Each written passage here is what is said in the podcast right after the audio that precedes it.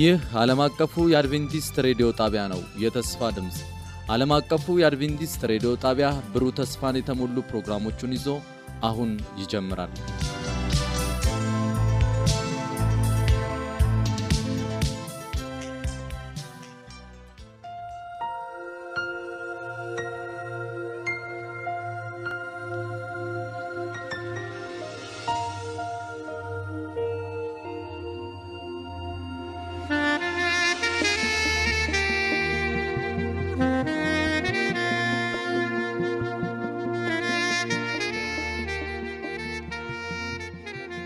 ሰላም ጤና ስጥልን። የተወደዳችሁ የዓለም አቀፉ የአድቬንቲስት ሬዲዮ አድማጮች እንደምን አላችሁ?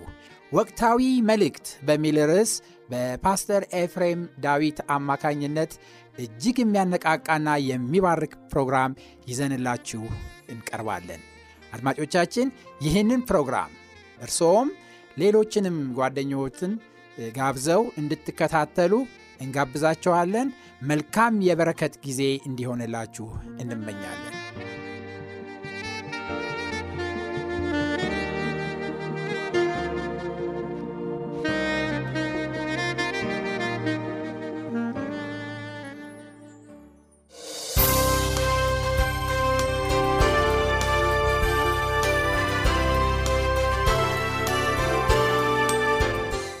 ወቅታዊ መልእክት በፓስተር ኤፍሬም ዳዊት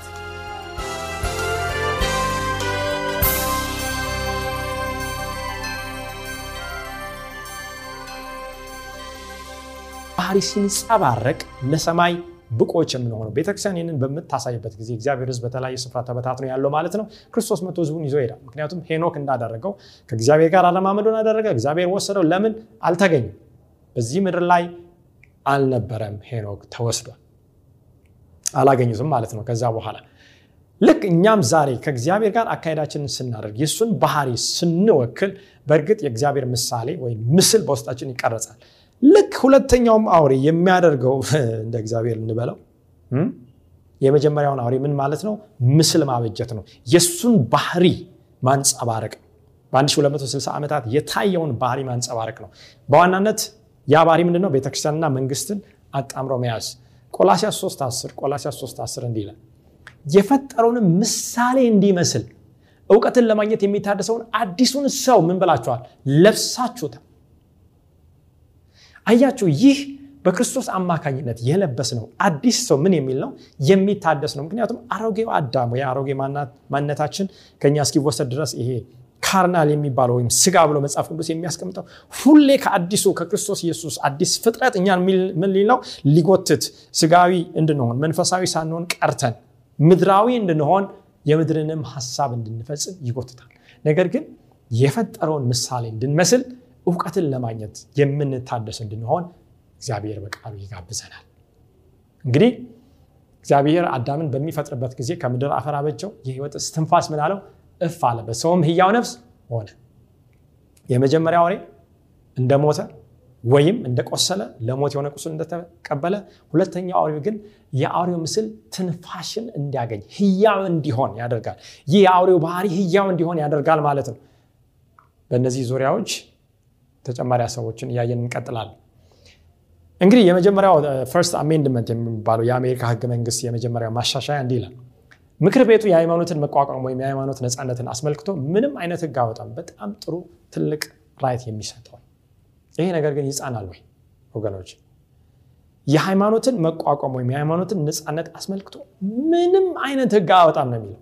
ሰዎች ይህንን አይተው በፍጹም ትንቢት የሚናገረው ስለ ሁለተኛው አውሬ አሜሪካንን ሊሆን አይችልም። ምክንያቱም የአሜሪካ መንግስት ከሰው የነፃነት የሃይማኖት ነፃነት ህግ በተቃራኒ ምንም አይነት መንግስት አወጣም ብሎ ህግ አወጣም ብሎ ይከራከራሉ። እስቲ እንመልከት እየተለወጠ ያለውን ጉዳይ።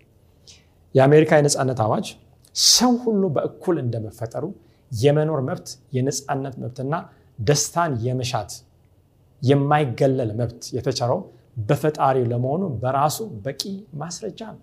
አዎ ይሄ በጣም ጥሩ ነው። ይሄ የመጀመሪያ የአሜሪካ አባቶች ያስቀምጡት ነው። ለአሜሪካ እድገት፣ ብልጽግና እጅግ በጣም ለተደላደለ ህይወት ወይም በዚህ ምድር ላይ ለምናየው ስጋዊ ነገር እድገት መሰረት ለሆነው ነገር ማስረጃ ነው። የሰውን የህሊና ነፃነት የማይገለል መብት ደስታን የመሻት እንደፈለገው የመኖርን መብት የሚጠብቅ የነፃነት አዋጅ ነበረ። ይህስ የበግ ባህሪ ወደ ዘንዶ ተለወጠ ይላል። እስቲ እንመልከት። ሆኗል ወይ? በተለይ ይሄ አንድ ዋና ዳኛ ወይም ዊሊያም ሬንኩዌስት የሚባል ሰው እንዲህ አለ። ቤተ መንግስትን የሚለየው ግድግዳ መጥፎ ታሪክን መሰረት ያደረገ ተምሳሌት ነው። አሁን እንግዲህ ይሄ በ Supreme Court ወይም በከፍተኛው ፍርድ ቤት በአሜሪካ ውስጥ አንድ ዳኛ ተደርጎ የተቀመጠ ነው። ይህ የአሜሪካንን አነሳስ ታሪክ የሚያክሰው ነው። መንግስትና ሃይማኖት፣ መንግስትና ቤተክርስቲያን ተለያይተው መቀመጥ እንዳለባቸው ህገ መንግስትንም የጻፉ ሰዎች አስቀምጦ የተነሱትን ታሪክን ጠንቅቆ የሚያክሰው ነው። ነገር ግን ምን አለ? ይህ ግድግዳ እጅግ መጥፎ ነው። separation ኡ ልዩነቱ በመንግስትና በቤተክርስቲያን ያለው ልዩነት በጣም መጥፎ ግድግዳ ነው። ለምን? ፍርድ በመስጠቱ ሂደት ጠቃሚነት እንደሌለው የተረጋገጠው ይህ ዘይቤ በግልጽ መቅረት ይኖርበታል። አያችሁ፣ ይህ separation፣ ይህ ልዩነት መቅረት ይኖርበታል። ይህንን ያለ ነው? Chief Justice ወይም ዋና ዳኛ። ለምንድን ነው ይህንን የሚሉት? ሌላ አጀንዳ ስላለ ነው። Liberty የሚለው መጽሔት 1972 ዓ ም ግንቦት ላይ የተጻፈው እንዲህ ይላል ክርስቲያኖች ህብረት የሚፈጥሩ ከሆነ ማንኛውንም ህግ ማውጣት ወይም ማሻሻያ ማድረግ እንችላለን። ክርስቲያኖች ከማን ጋር ህብረትን የሚፈጥሩ ከሆነ እዚህ ጋር እንደምታዩት የሚጨባበጡት መንግስትና ማን ናቸው? ሃይማኖት ነው። OK ማንኛውንም አይነት ህግ ማንኛውንም አይነት ማሻሻያ ማድረግ እንችላለን። ይህ ነው በጣም አስፈሪው። ይህ በትክክል እውን የምናደርገው ጉዳይ ነው ይላል ቀጥሎ። ይህ እንዴት ሊሆን ይችላል ብለን ልንጠይቅ እንችላለን። እንግዲህ ይህ እንዴት ሊሆን ይችላል ቅድም ካየናቸው መነሻ ሀሳቦች አሜሪካ ስትቋቋም ከነበረው ነገር ጋር ተያይዞ ሰዎች ሊጠይቁ ይችላሉ። ሀሳቦችን ቀጥለን እንመልከት። እንግዲህ አንድ ሊነሳ የሚችለው ጥያቄ የባለፉ ነገሮችን ስናይ ይህ እንዴት ሊሆን ይችላል የሚል ጥያቄ ነው። እንግዲህ ትንቢት ተናግሯል። ትንቢት ደግሞ የተናገረው ነገር ሁሉ መስፈርቱን የሚያሟላ ነው ወይ ብለን እየተመለከትን ነው እና እኛ ስለጠየቅን ስለተጠራጠርን ሳይሆን የጸናው የእግዚአብሔር ቃል ግን የሚያስረዳውን ከዚህ በፊት አይሆንም የተባሉ ነገሮች ሆነው ታይተዋል እና እንደ ትንቢት ያንን ነው የምንመለከተው። እንግዲህ በአሜሪካ ታሪክ ውስጥ እንደ ክርስቲያን መንግስት የተቋቋመው ከዛ በኋላ የሃይማኖት ስደትን በመሸሽ የመጀመሪያዎቹ ሳፋሪዎች አሜሪካንን እንዳቋቋሙ ዛሬ የግብረ ሰዶም ሕግ በይፋ ይወጣል ብሎ ያሰበ አልነበረም። እዚህ ጋር የምትመለከቱት አንድ ምስል አለ። ይሄ እንግዲህ የአሜሪካ ፕሬዚደንት መቀመጫ ነው። ሕግን ያስፈጽማል ተብሎ በአሜሪካ ሕዝብ የተመረጠ መኖሪያ ነው። White House የሚለው የነጮች መኖሪያ የሚባለው ነው። እንግዲህ በዚህ ቤተ መንግስት ላይ የምናየው ባንዲራ የግብረ ሰዶም ባንዲራ ወይም የ gay የ lesbian የ LGBT የሚባሉ group ኦች የነሱ ባንዲራ ነው። ይህ ባንዲራ የወጣው ለምንድን ነው? በመብራት መልኩ የአቻ ጾታ ጋብቻ በአሜሪካ ከፍተኛው የህግ አውጪ አካል ህጋዊ ነው ተብሎ በሀምሳውም ግዛት በሀምሳውም ስቴት በጸደቀበት ጊዜ በጸደቀበት ጊዜ እንግዲህ መንግስት ቅድም እንዳየ ነው አታመንዝር የሚለው ቃል አለ። እንግዲህ አታመንዝር የሚለው ከትዳር ጋር የሚያያዝ ነው። ሰው በትዳር ውስጥ ያለውን ግንኙነት ብቻ እንዲጠብቅ ነው። ያንን መንግስት ደግሞ እንዲጠብቅም እግዚአብሔር እንዳስቀመጠ ሮሜ 13 ላይ ተመልክተናል። ይህንን የትዳር መብትን በተመለከተ የዚህን ተቋም ንጽህና ወይም ቅድስና በተመለከተ ማለት ነው። ነገር ግን ይህንን በሚጻረር ይህንን እንዲጠብቅ የተቀመጠ መንግስት ይህንን የሚሽር ምን አወጣ? ህግ አወጣ። አይ ወንድና ሴት ብትልም እግዚአብሔር እኛ ወንድን ከወንድ ሴትን ከሴት ጋር እንዲጋባ ምን ብለናል? አጽድቀናል። ይሄ ከፍተኛ በግ የነበረው እንደ ዘንዶ ለመናገሩ አንድ ማስረጃ ነው። እንግዲህ እዚህ ጋር የምታዩት የአሜሪካ ከፍተኛው ፍርድ ቤት ላይ የአሜሪካ ባንዲራ ላይ የተቀመጠው የግብረ ሰዶም ሌላው ባንዲራ ነው። ስለዚህ ይሄ ባንዲራ እየተቀየረ እንዳለ እየተቀየረ እንዳለ እግዚአብሔር በኤደን ያቋቋመው አንደኛው ተቋም ምንድን ነው? ጋብቻ ነው። ይሄ መቼም የማይሻር የማይወድቅ ይህንን ተቋም ሰይጣን በዚህ አማካኝነት ክርስቲያናዊ በሚል መንግስት አማካኝነት በጸሎትም ተቀምጦ ስራ ከመጀመሩ በፊት ጸሎት ይደረግላቸዋል አለ እንዴ እናውቃለን። የአሜሪካ ፕሬዚደንቶች በዛ በትላልቅ የቤተክርስቲያን መሪዎች ጸሎት ተደርጎላቸው ነው። ነገር ግን እዚህ ጋር የምናየው በይፋ በህግ አውጪው አካል ፊት ለፊት ይሄ ባንዲራ ተደርጎ እናያለን። ይህ ብቻ አይደለም። ሰዓቱ በአሜሪካ ነፃነት የህሊና ነፃት ላይ እየገሰገሰ ነው። የአሜሪካ የነፃነት መብት ላይ ሰዓቱ እየገሰገሰ ሳይሆን በዓለም የነፃነት ጉዳይ ላይ ሰዓቱ እየገሰገሰ እንደሆነ ያመላክታል። እንግዲህ የቀረው በይፋ ያልተነገረው የሰንበት ህግ ጉዳይ እንግዲህ የጋብቻ ህግ ጉዳይ ወጥቷል። በተለይ አዲሱ የዓለም ስርዓት The New World Order ገጽ 236 ፓት ሮበርትሰን የሚባል ሰውዬ ታዋቂ የ Evangelical ፕሮቴስታንት ሰባኪ እንዲህ ይላል። የሰንበትን ቀን ቅዱስ አድርገህ ጠብቀው ዘንድ አስብ የሚለው ትእዛዝ የተሰጠው ለሰብአዊ ፍጡር የግል ጥቅም ነው። በጣም ጥሩ። ስለ የትኛው ቀን ነው ግን የሚያወራው ሰውየው? ያለመጠራጠር መጽሐፉን በደንብ ስታነቡ ስለ እሑድ ነው። ስለ እሑድ ነው። መጽሐፍ ቅዱስ ግን እሑድ ሰንበት እንደሆነ አይናገርም። ሰባተኛው ቀን እንደሆነ ነው እንጂ እሑድ የሳምንቱ መጀመሪያ ቀን እንደሆነ እንጂ ሰባተኛ ቀን እንዳልሆነ ይታወቃል። ቀጥሎ ይህ ሰውዬ ምን አለ? ከፍተኛ ስልጣኔ መምጣት የሚችለው አለ ህዝቦች እረፍት አድርገው ከእግዚአብሔር ምሪት መቀበል ሲችሉ ነው። በአሜሪካ ያሉ ህጎች የእረፍት ቀንን ዋጋ ሰጥተውታል። እንግዲህ የእግዚአብሔርን የመጽሐፍ ቅዱስ ሀሳብን ለምን አመጣ? ወደ ስልጣኔ፣ ለአገር እድገት፣ ለአገር ብልጽግና ጥሩ ነው የሚል ሀሳብ ነው ያመጣ። ይሄ ባልከፋ ነበር። ቤተ ክርስቲያንና መንግስትን መለየት ማለት እግዚአብሔርና የእርሱን እቅድ በግልጽ መሳደብ ማለት ነው። አያችሁ፣ ይሄኛውን መልካም የሆነውን የእረፍት ቀን እንዴት እናድርግ? ቤተክርስቲያንና መንግስትን የሚለየውን ህግ አስቀርተን እያለ ነው። ቀጥሎ እንዲህ ይላል፣ ዓለማዊ ቅድና ዓላማ ላላቸው ፖሊሲዎች ብቻ እውቅና መስጠት ነው። አያችሁ፣ ዓለማዊ ነገር ብቻ ማድረግ ነው። መንግስትን ከሃይማኖት መለየት ዓለማዊ ላለው ዓለማዊ ለሆነ ፖሊሲ ብቻ መንግስት ይስራ ማለት ነው። ኖ መንግስት ለአራቱም ትእዛዛት ወይም ከላይ ላሉት ለመጀመሪያው፣ ለሁለተኛው፣ ለሶስተኛው፣ ለአራተኛውም ጭምር መስራት አለበት የሚል እጅግ በጣም አስፈሪ ቃል የተናገረው። ይሄ እንግዲህ በአሜሪካ ነፃነት ላይ ሰዓቱ እየገሰገሰ እንደሆነ አንዱ ማስረጃ ነው። ሌላ በራዕይ ምዕራፍ 13 ቁጥር 12 ሰዎች ታሪክን የዘነጉ ይመስላል። ራዕይ 13 12 እንዲህ ይላል፣ በፊተኛው አውሬ ስልጣን በእርሱ ፊት ሁሉን ያደርጋል ይላል። እንግዲህ ይሄ ሊቀ ጆን ዳግማዊ በሞተበት ጊዜ የአሜሪካ ፕሬዚደንቶች ከቢል ክሊንተን ጋር የምታዩት ጆርጅ ቡሽ ሲኒየር እና ጁኒየሩ አንድ ላይ በዚህ ስፍራ ተገኝቶ ነው የምናየው። ይሄ እንግዲህ ትልቅ ማሳያ ነው ከትንቢት አንጻር የመጀመሪያውና ሁለተኛ አውሬ ምን አይነት ግንኙነት እንዳላቸው ማለት ነው። እንግዲህ ምስል የሚለውን እንመልከት። ፕሮቴስታንት አሜሪካ ከሲቪል መንግስት ጋር የራሷን ሃይማኖታዊ አጀንዳ ለማስፈጸም ስትጣመር መንግስት ያለውን ኃይል በመጠቀም የቤተክርስቲያንን ሕግ ተፈጻሚ ለማድረግ እና ቤተክርስቲያንን ለመጠበቅ ሲሰራ ያኔ ፕሮቴስታንት አሜሪካ የመጀመሪያውን አውሬ ወይም የሮምን ምስል ምን ትላለች? ታበጃለች ታበጃለች። ይህ እየሆነ ያለ ጉዳይ ነው እየሆነ ያለ ጉዳይ ነው። ዛሬ ከኛም ብዙም የራቀ ጉዳይ አይደለም። ይህን በደንብ ስንመለከተው እንግዲህ አሜሪካን ሀገር በተወሰነ መልኩ አይታችሁ የመጣችሁ ሰዎች ልትኖሩ ትችላላችሁ። በሰላሳ ስድስቱ የአሜሪካ ግዛቶች ውስጥ እስከተወሰነ ወቅት ማለት ነው አሁን ሊጨምር ይችላል ሰማያዊ blue laws የሚባሉ አሉ። ሰማያዊ ህጎች። እነዚህ ሰማያዊ ህጎች የእሑድ ህጎች ናቸው። በዛ ቀን በእሑድ ቀን ብትወጡ ይህ ብዙዎቻችሁን አጋጥሟል። የአልኮል መጠጥ አታገኙም። የተለያዩ ነገሮች ላይሸጡ ይችላሉ። የእሑድ አዋጅ ልክ እንደዚህ እንደ ግብረ ሰዶማዊ አዋጅ በአምሳ ግዛት ህግ ሆኖ በጠቅላይ ፍርድ ቤቱ መውጣቱ አይቀሬ መሆኑን የሚያመላክት ነው። ምክንያቱም ይሄ ነው ከጀርባ ያለው ትልቁ አጀንዳና ትግል።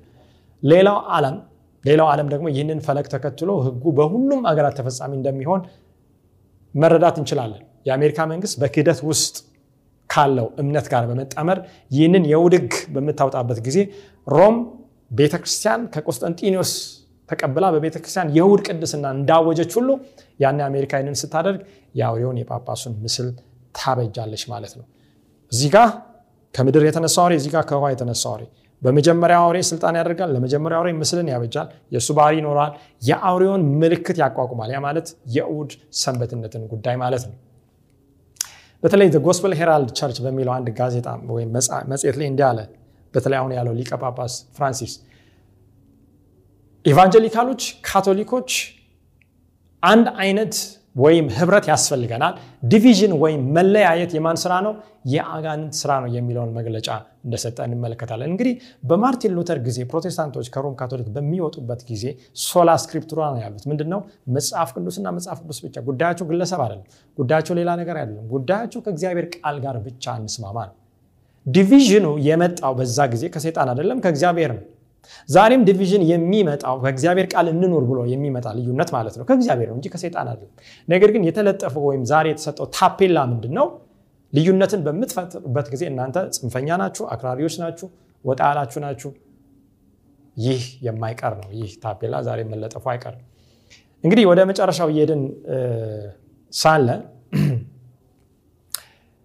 ዛሬ የምናገኛቸው ሊቀ ጳጳስ በሽተኞችን በመጎብኘት በጣም ጥሩ ነው። ህፃናት ላይ በመጸለይ ታማሚዎችን በመጠየቅ ከዛ በኋላ እስር ቤት በመሄድ ለሰዎች በመጸለይ እንዲሁም የእስረኞችን ወይም የጎዳና ተዳዳሪዎችን እግር ማጠብ፣ መሳም የተለያዩ በጣም የሚያሳዝኑ ወይም አንድ ሰው ሊያደርግ የሚገባውን ስራ እየሰሩ ነው ያለው። ይህ ምንም ክፋት የለም። ነገር ግን እዚህ ጋር የምንመለከተው ግለሰቦችን አይደለም። አሁንም የምንመለከተው በተለይ በሮም ጳጳሳዊ ስርዓት ውስጥ ያለ ጀስዊትስ ወይም ኢየሱሳውያን የሚባል ማህበር አለ እና ሊቀ ጳጳስ ፍራንሲስ የመጀመሪያው በሮም ታሪክ ውስጥ ግልጽ በጀስዊት ማህበር ውስጥ ያሉ የመጀመሪያው ሊቀ ጳጳስ ናቸው።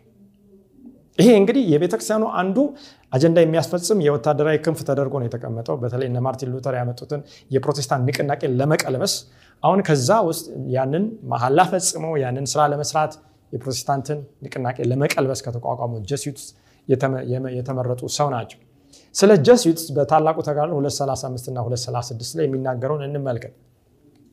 ከውጭ ያለውን ባህሪ አይተን አይደለም እኛ ምክንያቱም ሰው በተለያየ ምክንያት ሊያደርግ ይችላል። ከውጭ የሚደረገውን እንቅስቃሴ መቃወም አይደለም። እዚህ ጋር ስዕሎች ምን ስላየን እንደዛ ማሰብ የለብንም። ነገር ግን አስተምሮ ከጀርባ ያለው ስርዓት system ምንድን ነው? እንግዲህ በዚህን ጊዜ እጅግ በጣም ጨካኝ፣ ምንም አይነት የሞራል መሪ የሌለው ከጳጳሳዊ ስርዓቶች ሁሉ የገነነው የኢየሱሳውያን ስርዓት ተፈጠረ። Jesuits እንግዲህ በ1540 አካባቢ በኢግናሽስ ሎዮላ የሮም መነኩሴ በነበረው ጠቅላላ የፕሮቴስታንት ንቅናቄ ለመገልበጥ የተቋቋመ ስርዓት ነው። አባላቶችም የዚህ ስርዓት አባላቶች ልክ እንደነ ፖፕ ፍራንሲስ ማለት ነው ከማንኛውም ምድራዊ ግንኙነት ሰብአዊ ፍላጎት በመቆራረጥ ተፈጥሯዊ ለሆነው መሻት በመሞት ምክንያታዊ የሆነ አስተሳሰብና ሕሊናን ዝም በማሰኘት ከማህበራዊ ውጭ ምንም አይነት ደንብ ወይም ግንኙነት ሳይገዛቸው ከማህበራቸው ውጭ ማለት ነው የኢየሱሳውያን ኃይል ብቻ ለማጠናከር የቆረጡ ናቸው። ቀጥሎስ የክርስቶስ ወንጌል ተከታዮች ያመሳክራል ማንኛውንም አደጋ እንዲጋፈጡ አድርጓቸው ነበረ። በቅዝቃዜ፣ በረሃብ፣ በስቃይ፣ በድህነት፣ በፍርግርግ ብረት፣ በወይን እንዲሁም ሲቃጠሉበት በነበረው እሳት ውስጥ የእውነትን ባንዲራ ከፍ አድርገው እንዲያውለበልቡ አድርጓቸዋል። ልክ እንደ ቀድሞ ሐዋርያትና ነቢያት እንደዛ እሳት ውስጥ እየወደቁ ውስጥ እየተጣሉ በእስር ውስጥ እየተጣሉ ወንጌልን ችቦን እንዳበሩ ይህንን እውነት ለመቃወም ደግሞ ተመሳሳይ የሆነ ኃይል ነው ሰይጣን ያስነሳው። Jesuits የሚባለው Jesuitism የሚባለው ይህንን የወንጌል ኃይል እንዲፋለሙ የእውነትን ኃይል እንዲቃወሙ የ Jesuit ስርዓት አባላቶችን በራሱ ፍልስፍና በማንሆለል ውሸትን በማስታጠቅ አደጋን እንዲጋፈጡ ያነቃቃል፣ inspire ያደርጋል። በዚህ ስርዓት ውስጥ ላለመፈጸም በጣም ትልቅ ነው የሚባል ወንጀል፣ ላለማድረግ የከፋ ነው የሚባል ማታለል፣ አስቸጋሪ ነው የሚባል ማስመሰል የለም። በማያቋረጥ ድህነትና ትህትና ውስጥ ለመኖር በመወራረድ ነገር ግን የፕሮቴስታንትን ታድሶ ገልብጦ ለመጣል የሊቀ ጳጳሱን የበላይነት እንደገና መልሶ ለመተካት ይረዳ ዘንድ ሀብትንና ስልጣንን መቆጣጠር የተጠናው ግባቸው ነው። የእውነተኛውን የፕሮቴስታንት ታድሶ እንዴት ነው ሰይጣን ሊገለብጥ ያሰበው? እኔ ፕሮቴስታንት ነኝ በማለት በፕሮቴስታንት አሜሪካ አማካኝነት ከእውነት የራቀን ስርዓት፣ እምነትን፣ ድርጊትን፣ ሐሰተኛ ትንቢትን፣ ምልክትን፣ ድንቅን ምልክትን በማድረግ ማለት ነው። ወገኖች አትሳቱ። እኔ እግዚአብሔር ነኝ እያለ ነው የሚሰራው። እኔ ትክክለኛው ፕሮቴስታንት ነኝ እያለ ነው ይህንን እውነተኛውን ፕሮቴስታንት ለማጥፋት የሚሰራው። ጽሑፉን ማየት እንቀጥል። የዚህ ስርዓት አባል ሆነው ወደ ሌሎች በሚቀርቡበት ጊዜ የትህትናን ካባ ይለብሳሉ። okay ቅድም እንዳየነው ወህኒ ቤቶችና ሆስፒታሎችን በመጎብኘት ህመምተኞችና ደካሞችን ያገለግላሉ። በጣም ጥሩ። መልካምን እያደረገ እንደዘረው ኢየሱስ ቅዱስ የሆነውን ስም በመልበስ ዓለምን እንደካዱ ይናገራሉ። ነገር ግን በዚህ ምንም እንከን በማይወጣለት ውጫዊ ካባ ወይም ውጫዊ ድርጊት ማለት ነው ክፋት የለውም። እኛም ሄደን ወህኒ ቤት ሰዎችን መጠየቅ አለ፣ የታመሙትን መጎብኘት አለብን፣ ያለንን ማካፈል፣ በጎ አድራጎት ማድረግ አለብን። ዓላማው ምንድን ነው? ነገር ግን በዚህ ምንም እንከን በማይወጣለት ውጫዊ ካባ ውስጥ እጅግ በጣም ትልቅ የሆነው በወንጀል የተሞላ አጥፊ ዓላማ ተሰውሯል። ፍጻሜው ላይ የሚደርስ ከሆነ ማንኛውም መንገድ ትክክል ነው የሚለው መርህ የስርዓቱ መሰረት ነው። the end justify the means ዛሬ የፈለግከውን መንገድ ተከተል ብቻ ያሰብከው ሀሳብ ላይ ድረስ ፕሮቴስታንትን መቀልበስ ነው በዚህ መርህ መሰረት የቤተክርስቲያንን ፍላጎት እስካሳካ ድረስ መቅጠፍ፣ መስረቅ፣ በውሸት መመስከር፣ መግደል ይቅር ሊባል የሚችል ብቻ ሳይሆን የሚበረታታ ተግባር ነው። ጽሑፉን እንቀጥል። ግልጽ ነው። በተለያየ የሽፋን ኢየሱሳውያን የመንግስት ቢሮዎች ውስጥ በመግባትና የነገስታት አማካሪዎች የመሆን ደረጃ ላይ በመድረስ የአገራትን ፖሊሲዎች እንደሚፈልጉት አድርገው ቀርጸዋል። ዛሬስ እየቀረጹ ነው። ጌቶቻቸውን ለመምሰል ባሪዎቻቸው ሆነዋል። ጌቶቻቸውን ለመሰለል ምን መሆን አለባቸው? የጌቶች ባሪያ።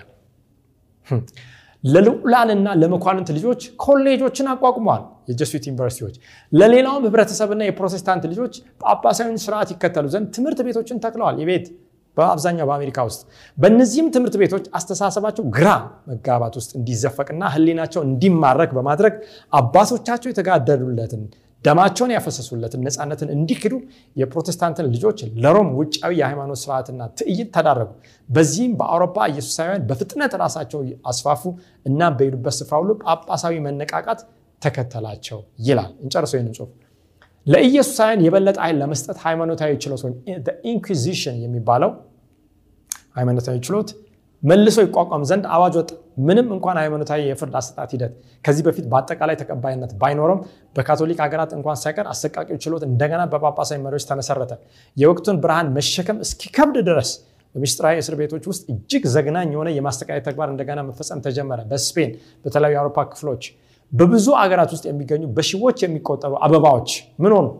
ንጹህ ብሩህ እንዲሁም በጣም አስተዋዮችና የተማሩ የህብረተሰብ ክፍሎች በሃይማኖታቸው ብርቱና ታታሪ የቤተክርስቲያን መጋቢዎች፣ ጠንካራ ሰራተኞች፣ ታጋይ የነበሩ ዜጎች፣ አዋቂዎች፣ የስነ ጥበብ የተለያየ ሙያ ባለቤቶች በዚህ ችሎት ብይን በ inquisition አማካኝነት ማለት ነው ታርደዋል፣ አሊያም ወደ ሌሎች ሀገራት እንዲሸሹ ተገደዋል። የተሃድሰውን ብርሃን ለማጥፋትና ሰውን ከመጽሐፍ ቅዱስ ለመለየት በዚህም የጨለማውን የሃይማኖት ዘመን ዝንጉነትና አጉል እምነት ለመመለስ ሮም የተከተለችው መንገድ ይህ ነው። የጨለማው ዘመን መገለጫ ሁለት ነገር ነው፣ ዝንጉነትና ምንነት፣ አጉል እምነት ignorance and superstition የሚባለው ነው። አንደኛ ሰይጣን ሰውን ዝንጉ በመሆን ከዛ በኋላ አጉል እምነት ውስጥ በመክተት ለማጥፋት ነው የሚሰራው። ነገር ግን ይላል በእግዚአብሔር ባርኮትና ሉተርን እንዲተኩ ባስነሳቸው ብሩህ ሰዎች ተጋድሎ አማካኝነት የፕሮቴስታንት ተሐድሶ ሊቀለበስ አልቻለም። ትናንሽ አገራት ትሑታን እምብዛም ብርቱ ባልሆኑ ህዝቦች መካከል በትናንሽ ሀገራት ማለት ነው የተሐድሶ ጠንካራ ይዞታዎች ሆኑ። እግዚአብሔር እዚህ ጋር ያበራውን ብርሃን ሴጣን ለማጥፋት ሲጥር እዛ ጋር እግዚአብሔር ሌላ ብርሃን ያበራል። እዚህ ጋር ያሉትን የተሐድሶ ሰዎችን ሲያቃጥል ሌላ ስፍራ ይነሳሉ። በዚህ አማካኝነት ተሐድሶ እንደቀጠለ ይናገራል። ዛሬስ ይህንን ታሪክ የማያውቁ እንደነ ኬኔት ኮፕላንድ አይነት ሰዎች የፕሮቴስታንት ሃይማኖትን ብዙ ሚሊዮኖችን እንወክላለን በማለት በሮም በመሄድ ግን ከጳጳሱ ጋር ይጨባበጣሉ ወይም ስምምነት ያደርጋሉ። ወገኖች የአካል መጨባበጥ ወይም ውጫዊ የሆነውን ካባ ብቻ አይደለም የምናየው፣ በእርግጥ እየሆነ ያለውን ነገር ከመጋረጃው ጀርባ ዶናልድ ትራምፕ የቀድሞ የአሜሪካ ፕሬዚደንት በካቢኔ በቢሮ ውስጥ የፕሮቴስታንት evangelical board አማካሪ ነበረው። ስለዚህ ይሄ ኬኔት ኮፕላንድ ከጳጳሱ ጋር ከሄደ በኋላ ማለት ነው ከዶናልድ ትራምፕ ጋር በመገናኘት ዶናልድ ትራምፕ ላይ በመጫን ጸሎት ያደርግ ነበር። ምን አይነት መንፈስ እንደተቀበለ እደነቃለሁ። ከዛ በኋላ እንግዲህ ይህንን የምታዩት ፎቶ ማስረጃ ነው። በዜና ላይ ብዙ ታይቷል። ጆኤል ኦስቲን በጣም ታዋቂ በቴክሳስ ውስጥ ወይም ሂውስተን በሚባለው ከተማ በርካታ ሺህ ተከታዮች አሉ። ከጳጳሱ ጋር ከተገናኘ በኋላ ምንድን ነው ያለው? it was great honor to የአሜሪካን ፓስተሮች ወክዬ ሮም ጳጳስን በመገናኘቴ እጅግ በጣም ደስ ይለኛል ነው። ይሄ እንግዲህ በእርግጥ በፊት የሆነውን ታሪክ ያውቃሉ ወይ እነዚህ ሰዎች? ሪክ ዋረን ዓላማ መር ቤተክርስቲያን ዓላማ መር ህይወት የሚል ታዋቂ መጽሐፍ የጻፈ November 18 ላይ ምንድን ነው የሆነው? ከጳጳሱ ጋር ከተገናኘ በኋላ ካቶሊኮችና ፕሮቴስታንቶች ኢየሱስን እስከወደድን ድረስ ሁላችንም በአንድ ቡድን ውስጥ ወገኖች አሁንም ስለ ግለሰቦች አይደለም፣ እዚህ ጋር ካቶሊኮች ፕሮቴስታንቶችን አይደለም። ነገር ግን ይሄ ሰው ትልቅ ሃይማኖትን ትልቅ ቤተክርስቲያንን የሚወክል ሰው አንድንን እንዲህ አይነት ልዩነቶች ምን ብለዋል? ቀርተዋል፣ መሀል ያለው ግድግዳ ፈርሷል የሚልን ነው የሚናገረው። በዋናነት ይህንን ህብረት ለማጠናከር የሚሰሩት እነማን ናቸው? የፕሮቴስታንት አሜሪካ መሪዎች ናቸው። ቄሶች፣ ካህናት የቤተ ክርስቲያን አስተዳዳሪዎች ይህንን ደግሞ በስርዓት በአካል በመሄድ ከነዚህ ሰዎች ጋር የሚያደርጉትን ግንኙነት አይተናል። እያየንም Evangelicals and Catholics toward common mission የሚል መጽሐፍም ተጽፏል። በዚህ ላይ ያለውን ሀሳብ ለማየት ጊዜ ላይኖረን ይችላል። እንግዲህ አሁን አሜሪካና ሮምን ለመለየት አቅቷል። ምክንያቱም የሁለተኛው አውሬ ከመጀመሪያው አውሬ ጋር አብሮ ይሰራል። ይሄ የአሜሪካ ኮንግረስ ነው የምታዩት። ያኛው ደግሞ የቫቲካን የቅዱስ ጴጥሮስ ባሲሊካ ወይም ቫቲካን የሚገኘው ትልቁ የቅዱስ ጴጥሮስ ቤተክርስቲያን ነው። እነዚህ ሃይማኖትና እንግዲህ መንግስት በሌላው በውጭ በ structure በህንፃ በህ ራሱ የምናየውን ምስስል ለማንጸባረቅ ያህል ነው። እንግዲህ በዋሽንግተን ዲሲ የምናገኘው የመታሰቢያ ዋሽንግተን monument የምንለውና እዛ ሮም ባሲሊካ ላይ የምናየው ትልቅ ሌላኛው ሀውልት ነው። እንግዲህ የእኛን ሀገር የአክሱም ሀውልትን የሚመስል ማለት ነው። እንግዲህ ባራክ ኦባማ በተለይ ከሌሎች ፕሬዚደንቶች በተለየ መልኩ ይህንን ትልቅ ግንኙነት እንዳጠናከረ እንመለከታለን። በተለይ እንግዲህ ጳጳሱ ከአሜሪካ ጋር ብቻ ሳይሆን ከበርካታ ሀገር መሪዎች ጋር ይህ ቀድሞ በህይወት አሁን የለም። ያሲር ማን ነው? እስራኤል ፕሬዚደንት የነበረው። ከዛ በኋላ የአሁኑ ደግሞ ቤንጃሚን ናታንያሁን ጋር የምናገኘው ግንኙነት ነው። ከእስራኤል ከተቀደሰችው ከተማ አገርና መንግስት መሪ ከሚባሉት ጋር ማለት ነው። እንግዲህ ከተለያዩ ሃይማኖት መሪዎች ጋር የሚደረጉ ግንኙነት ቀጥሎ በተለይ በተለይ በአሜሪካን ኮንግረስ ሊቀጳጳስ ፍራንሲስ ተገኝቶ ያደረገው ንግግር እና ከዛ በኋላ አሜሪካ መንግስትና ሃይማኖት የሁለተኛውና የመጀመሪያው አውሬ ያደረጉት ህብረት ትንቢትን ከዛሬ ይልቅ ማን ነው ከትላንት ይልቅ ዛሬ እጅግ ቀርቦ የምናገኘው ነው። እንግዲህ የአሜሪካ ህግ መወሰኛ ክፍል ነው ይሄ። የመጨረሻውን ስዕል እንመልከት። ይህንን እዚህ ጋር ባራክ ኦባማ እናያለን፣ ፍራንሲስ እንመለከታለን። የቫቲካን ባንዲራ፣ የአሜሪካ ባንዲራ መሀል ላይ ያለው ትልቁ የዋሽንግተን monument ነው፣ የመታሰቢያ ሐውልት። ይሄ ዓለም ወደ ፍጻሜ እየመጣች እንዳለ በተወሰነ ማሳያ ነው። ከበርካታ ቤተክርስቲያናት ጋር ህብረት ተፈጽሟል። በዚህ በተለይ ፍራንሲስ በሚባለው ሊቀ ጳጳስ አማካኝነት የመጨረሻው ዓላማ ግን ምንድን? የጌታን ቀን ወደ ትእዛዝ ማምጣት ነው። Lord's Day Alliance in Boston Globe። ይሄ እንግዲህ አንደኛው መጽሐፍ ነው። Lord's Day Alliance of United States በአሜሪካ ውስጥ የእሑድ ቀንን ህብረት ለማምጣት የሚሰራ አንድ ትልቅ ድርጅት ያቋቋመው ምንድን ነው website ነው። እንግዲህ ዛሬ በዚህ የኛውን ክፍል እናጠናቀቅና የሚቀጥለውን ክፍል እናያለን። ነገር ግን ወገኖቼ ይህንን ከማጠናቀቃችን በፊት የምንመለከተው ሀሳብ ትንቢት በታሪክ ውስጥ ተፈጽሟል ወይ? ዛሬስ ያለንበት ዘመን ምን አይነት ዘመን ላይ ነው? የመጨረሻውን አስተምሮ እግዚአብሔር በራእይ መጽሐፍ ሲሰጠን ሳለ ለምንድን ነው ብለን እንድንጠይቅ እጋብዛቸዋለሁ፣ አበረታታቸዋለሁ። እኛም ከማንኛውም አይነት ቀድሞ ከነበረ አስተሳሰብ ነፃ ወተን ነገሩ እንደዚህ የሆነ ነው የሚለውን የእግዚአብሔርን ቃል ፈትነን እውነትን ከሰው ሳይሆን ከእግዚአብሔር ቃል ፈልቅቀን ፈትነን እንድናገኝ እግዚአብሔር ይርዳን ብዬ የዛሬውን እንጨርሳለን። ወደሚቀጥለው ክፍላችን ከሜዳችን በፊት እዚህ ላይ እናቆማለን። ጸሎት አድርገን እንጨርሳለን። እንጸልይ። ቅዱስ አባታችን ክብርና ምስጋና ለአንተ ይሁን ስላስተማርከን ስለ ቃልህ ቃልህ ደግሞ እንዴት በትንቢት ውስጥ እንደተፈጸመ ስላሳየህን እናመሰግናለን። ዛሬም በግላችን ልናጠና ልናውቅ የሚገባን በርካታ ነገር አለ እና አንተ እርዳን። እንግዲህ ከመላምት ከግምት ሰዎች ከሚናገሩት በዜና በተለያየ ዩቲዩብ ላይ ከምናየው ነገር ወጥተን ቃልን የጸናውን ተፈትኖ እዚህ የደረሰውን በእሳት ውስጥ ያለፈውን በመያዝ ለዛ ደግሞ ምላሽ በመስጠት ለምትቀጥልን ነገር በመጨረሻው ዘመን የምንቆም ሰዎች አድርገን ይህንን ሁሉ እንጸልያለን። በጌታ በኢየሱስ ክርስቶስ ክቡር አሜን።